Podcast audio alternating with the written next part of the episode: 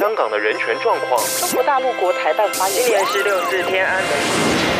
从新闻看见真实的中国，欢迎收听《中国这一刻》。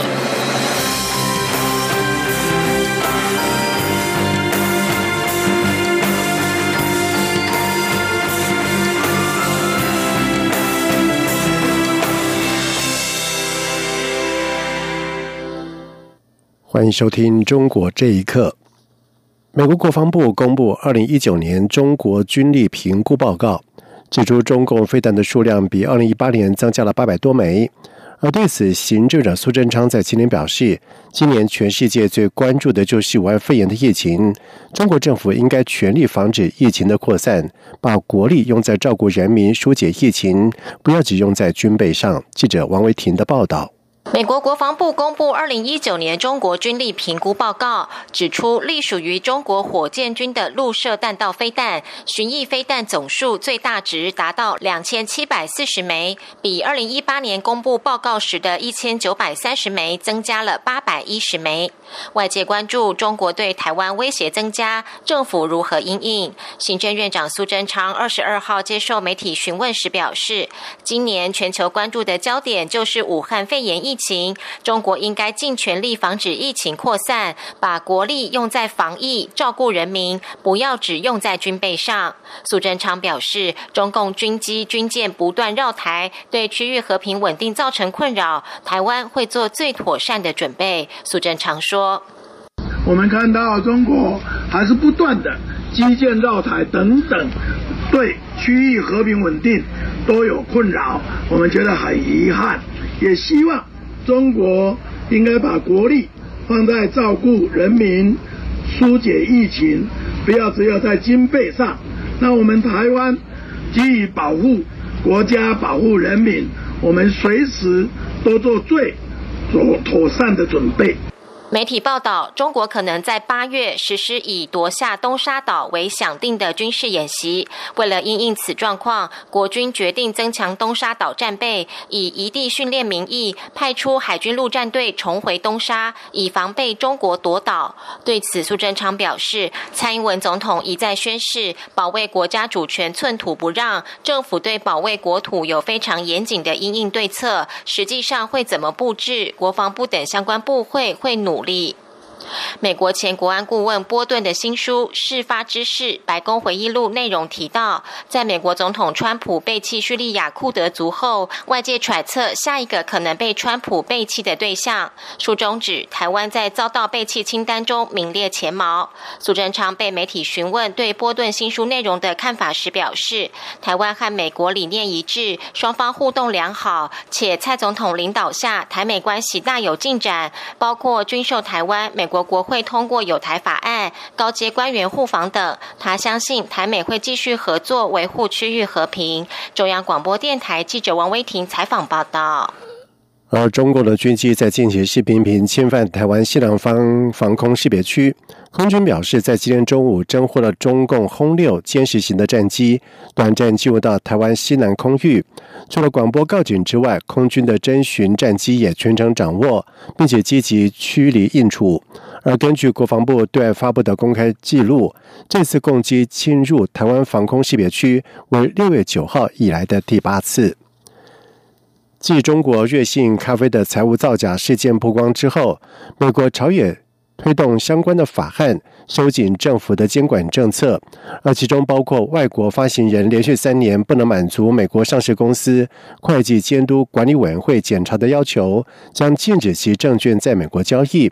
而中国证监会主席易会满表示，当局从未禁止中企向外国监管机构提供审计的文件。而对此，中国金融学者认为，易会满的说法显然对美中经济战未来的走向感到担忧。请听以下的报道。自诩为中国星巴克的瑞幸咖啡发生财务造假丑闻之后，为了加强对中国企业的监管，美国参议院通过了外国公司问责法案，如果在美国挂牌的公司连续三年未能接受上市公司会计监督管理委员会的审查，证券交易委员会将暂停其股市交易。对此，中国证监会主席易会满在接受财经杂志专访时说，中国政府从来没有禁止或阻止中企对外国监管机构提供审计资料。此外，易会满在出席上海陆家嘴论坛时也表示，中国证监会将加强与境外金融监管机构的合作，共同解决全球上市公司审计监管合作中的障碍。对于易会满的说法，中国金融学者贺江斌认为，易会满的说法显然对美中经济战未来的走向感到担忧。他说，他可能主要是想说，他害怕这个脱钩的问题，就是从驱赶在美国上市从这开始，所以他从技术上解释是可以的。最核心的问题就是，你到底能不能拿到那个审计嘛？根据自由亚洲电台报道，美国上市公司会计监督管理委员会今年四月以前获取的信息显示，该委员会无法获取超过两百家在美上市的中资企业审计文件，占比高达非美国企业的 百分之九点五， 其中包括阿里巴巴、百度、新东方等大型中国企业。会计监督管理委员会并且直言，中国政府的立场妨碍了他们对这些中资企业的中方审计公司进行审查。另外，瑞幸咖啡二十号发布通知，将在七月五号召开股东特别大会，讨论事项包括解除董事长陆正耀的董事任命案等。目前不清楚瑞幸咖啡召开股东大会更换公司董事的理由，但是业内人士分析，这可能是瑞幸咖啡的股东对公司就自曝造假事件处理不力，造成公司即将面临摘牌这一危机的反应。以上新闻由央广整理报道。香港社工复兴运动成员刘家栋在去年在光复元朗游行的时候，在警方跟示威者之间进行调停，这日前被控阻差办公罪，遭到法官苏文龙判处一年即时监禁。刘家栋成为了在反送中运动当中首位被判刑的社工，而对此，香港议员邵家臻质疑苏文龙的审判标准不一，判决有政治偏向。刘家栋也将在二十三号的上午向高等法院提出上诉，请听以下的报道。香港的反送中运动已历时超过一年。根据香港警方回复自由亚洲电台的查询指出，从去年六月九号到今年五月三十一号，警方在反送中示威拘捕八千九百八十六人，当中一千八百零八人已经或正在进行司法程序审理。不少港人希望法庭能给予抗争者公正的裁决，然而有不少法官的判词却引起社会的争议。其中最明显的案例就是首次有社工因涉及反送中示威被判刑。当事人刘家栋在去年七月的反送中示威中，在警方与示威者之间进行调停，当时他手上持有社工证，展示他的身份，结果被裁定阻差办公罪，重判一年。署理主任法官苏文龙认为，警员当时做驱散行动，有权冲向示威者，让人群解散，过程中有人与警方推撞、倒地受伤都无可避免。又指被告刘家栋连同两名社工阻碍警方前进数分钟，令警方执法难上加难，因此拒绝刘家栋保释等候上诉的申请。对此，社福界议员邵家臻质疑苏文龙的审案标准不一，并提到苏文龙去年处理休班员警藏冰毒案时，警判该警员罚款及感化十八个月，质疑苏文龙的判决有政治偏向。香港法律专业团体法政会司成员苏俊文律师则认为，在反送中事件中，个别法官有一些情绪投射，影响中立或客观性，但他相信不是所有法官要透过判词向中共表忠，而只是个别法官的问题。苏俊文说，咁就反修例，咁我諗反修例的發生的確可能在你剛才說的判詞裡，有些法官是有值得商榷的地方。我也覺得作為法官可能要避免情緒上的介入，但至少現行機制可以上訴。我也覺得似乎這些不是因為司法機構有什麼轉變，所以這些官就這樣判案，純粹是個別法官的判決。邵家臻指出，二十号曾探望刘家栋，刘家栋以亲笔字条表示，拘捕及裁决没有让他退缩。刘家栋也将于二十三号上午十一时半向高等法院提出上诉。以上新闻由央广整理报道。中国维权律师王全璋被官方以颠覆国家政权罪囚禁多年之后，在今年的四月出狱。在日前，他接受日本媒体采访的时候，首次的透露，他在侦讯期间曾经遭到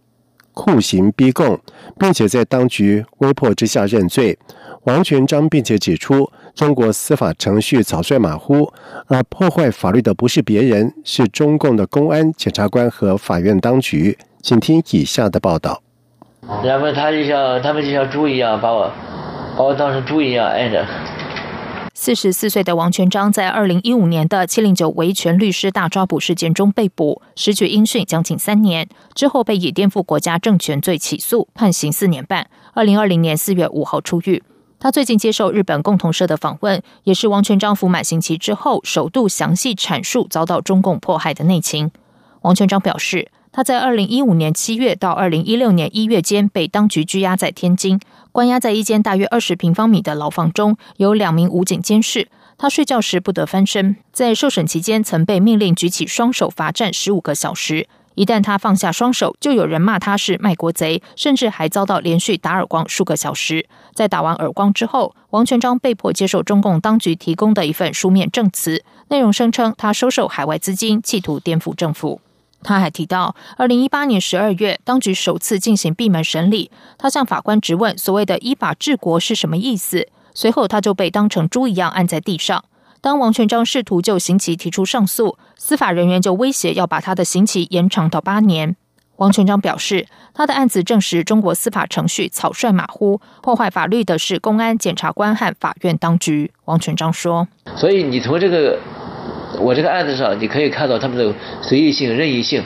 啊，并不是说这个国家的法律的破坏者，并不是这些普通的老百姓，并不是是说这些律师，而是就是这些公家法内的一些司法者。中国二零一五年发动七零九大抓捕，逮捕大约三百名维权律师和民主运动人士，王全璋最后一个获释。在王全璋被抓失踪之后，他的妻子李文足曾经积极展开寻夫救夫行动，同时控诉中共公安部，状告共青团。他还多次前往中国最高司法机构控告天津当局，但都遭到暴力驱赶。李文足的千里寻夫剃发抗议的事迹曾经一度引起国际关注。共同社报道指出，中国刑事诉讼法禁止虐囚逼供，但王全璋的说法显示，就算罪名是捏造出来的，中共当局仍然进行了非法调查，以国家安全之名迫害维权人士。央广新闻整理报道。中印边界持续的紧张，印度国防部长辛赫在二十一号与军方高层召开会议的时候表示，印度不希望局势升级，但是如果中国采取任何的行动，则赋予部队完全自由采取必要的行动，而这也意味着印度的军队在中印实际控制线上可以根据对方的升级行动自由的与适当的还击。综合《印度人报》等报章在今天的报道指出，印度国防部长辛赫在二十一号与国防参谋长拉瓦特和三军司令等军方高阶军官开会，讨论拉达克东部中印对峙以及中印长达三千四百八十八公里边界的当前的局势，而会议进行了大约一个小时。辛赫重申总理莫迪的立场，并且告诉与会的高阶将领，印度不希望局势升级，但是如果中国采取任何的行动，赋予部队完全的自由以采取必要的行动。德国人权牧师库纳在二十一号在中国驻德国大使馆的门前发起一场十二小时的朗诵会，借此纪念已故中国人权运动家刘晓波。而这位诺贝尔和平奖得主如果人在世的话，二十一号是他刑满出狱的日子。德国之声中文网报道指出，来自杜鲁杜塞道夫的库纳表示，朗诵会是从二十一号的清晨六点钟开始，持续十二个小时，而与会者朗诵了刘晓波本人以及其他人权人士的文章跟书信。库纳表示，这次的活动是为了提醒人们，刘晓波如果还在世的话，那么今天原本应该是他刑满出狱的日子。他说，来自香港和美国的华人也透过视讯参加了朗诵会。以上中国这一刻，谢谢收听。无限的爱向全世界传开，永恒的关怀。来自他。